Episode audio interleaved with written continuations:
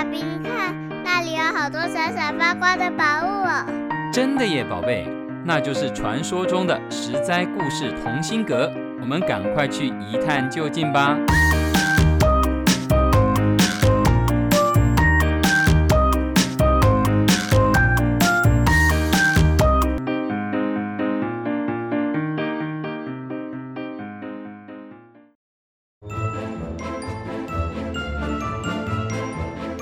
亲爱的小朋友们，欢迎来到十灾故事同心阁。我是口袋里装满惊奇故事的微糖姐姐。小朋友，你有没有看过厉害的特技或是杂耍表演呢？嗯，像是能轻易将身体折来折去的软骨功，或是翻跟斗倒立、踩高跷。胸口碎大石、高空荡秋千、吞火、跳火圈等等高超的表演，维汤姐姐有看过几场惊心动魄的表演，每次心脏都跟着上上下下蹦蹦跳，紧张处大家还会发出阵阵惊呼，一度停止呼吸，再报以热烈的掌声。这些表演都是用生命全神贯注在演出哦。今天维康姐姐就要讲一个很惊险、很特别、让人拍案叫绝的表演故事哦。这个故事出自于《聊斋志异》，大家听过《聊斋志异》吗？那是一本清朝的短篇小说集，里面记载了各种丰富奇怪的故事，像是人、神。妖、兽、鬼等等的传奇，听起来是不是怪可怕的？但是这位作者笔下的鬼、狐都带有人性，一点也不可怕哦。而我们今天要讲的，就是这位清朝小说家蒲松龄亲身经历的事情。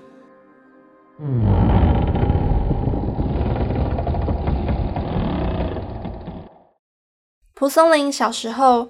有一次去府城参加考试，碰巧是春节的前一天，到处热热闹闹，街上的每一家店铺都装点得漂漂亮亮，门前挂上明亮的彩灯。蒲松龄跟着朋友们一起去瞧热闹，街上的人密密麻麻，挤得像一堵墙。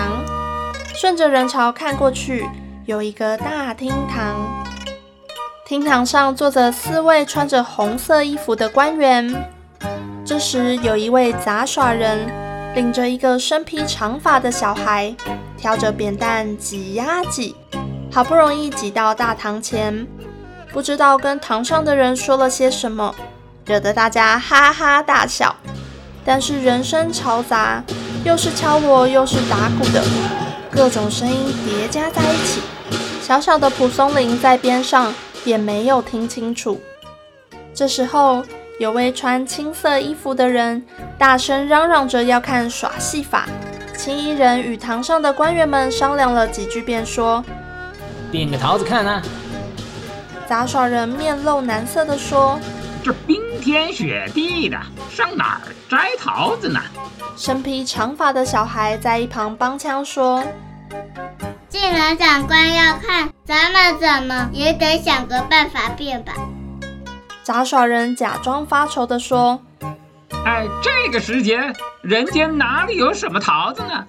只有一个地方有，那就是西王母娘娘的花果园里，那儿四季呀都有桃子。看来咱们啊，只好上天去偷了。可是天那么高，怎么上得去呢？”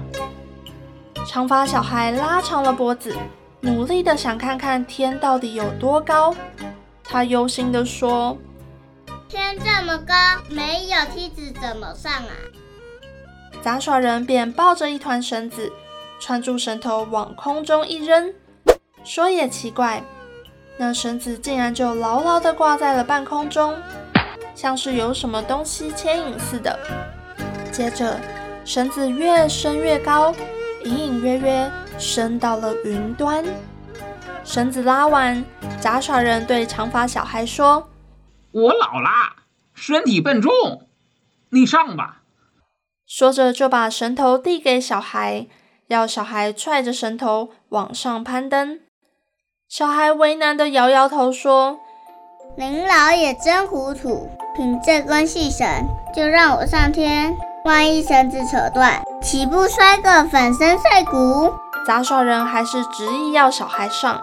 他说：“咱们已经答应了，就不能反悔。你别怕苦，如果顺利偷到仙桃，便赏你百金。”小孩这才勉为其难地扯过绳子，手脚挪蹬，像蜘蛛爬丝一般，渐渐升高，爬到云端，看不见人影。大伙儿屏住呼吸地看着，不一会儿，哇，一个碗大的桃子从天上掉下来，又大又圆，鲜嫩多汁，那可是西王母娘娘的仙桃啊！众人的眼睛一眨不眨地看着。要说这个桃子有多珍贵呢？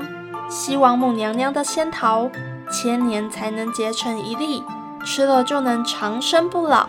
杂耍人开心得合不拢嘴，连忙捧起来献给堂上的官人。堂上的人瞪大了双眼，不知道到底是真是假，互相传看。过了好一会儿，绳子突然坠地。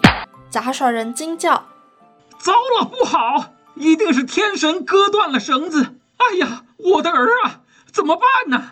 说着，一个血淋淋的东西坠下。杂耍人赶忙上前看，倒抽了一口气，是小孩的人头。他捧起来，大声的哭着说：“惨呐！想必是被看桃的神仙发现，我儿完了。”紧接着又掉下手，又掉下脚，又掉下半截的尸体。杂耍人嚎啕大哭，边哭边拿出个木箱，把小孩的残骨一一捡进箱内，合上箱盖，转身面向官人们跪下说：“我就这一个儿子，跟随我四处卖艺，今儿个长官们硬逼我变出桃子。”我儿就这么惨死了，你们好歹也给些丧葬费吧！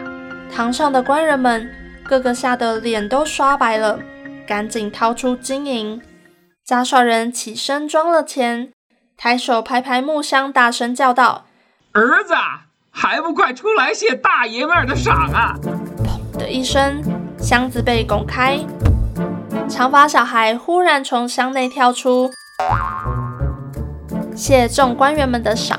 听完故事，大家有没有松了一口气呢？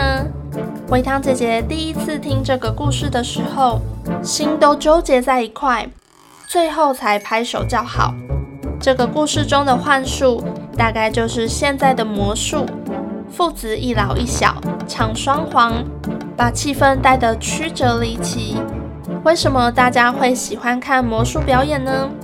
这跟人们的猎奇心理有关，也就是对于自己不知道或是新鲜古怪的东西，总是充满了强烈的好奇心。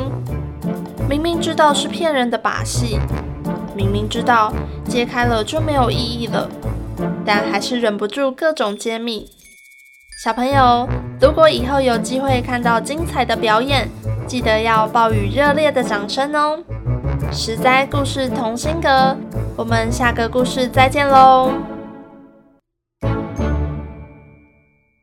以上由十灾十灾网络教育学院制作播出。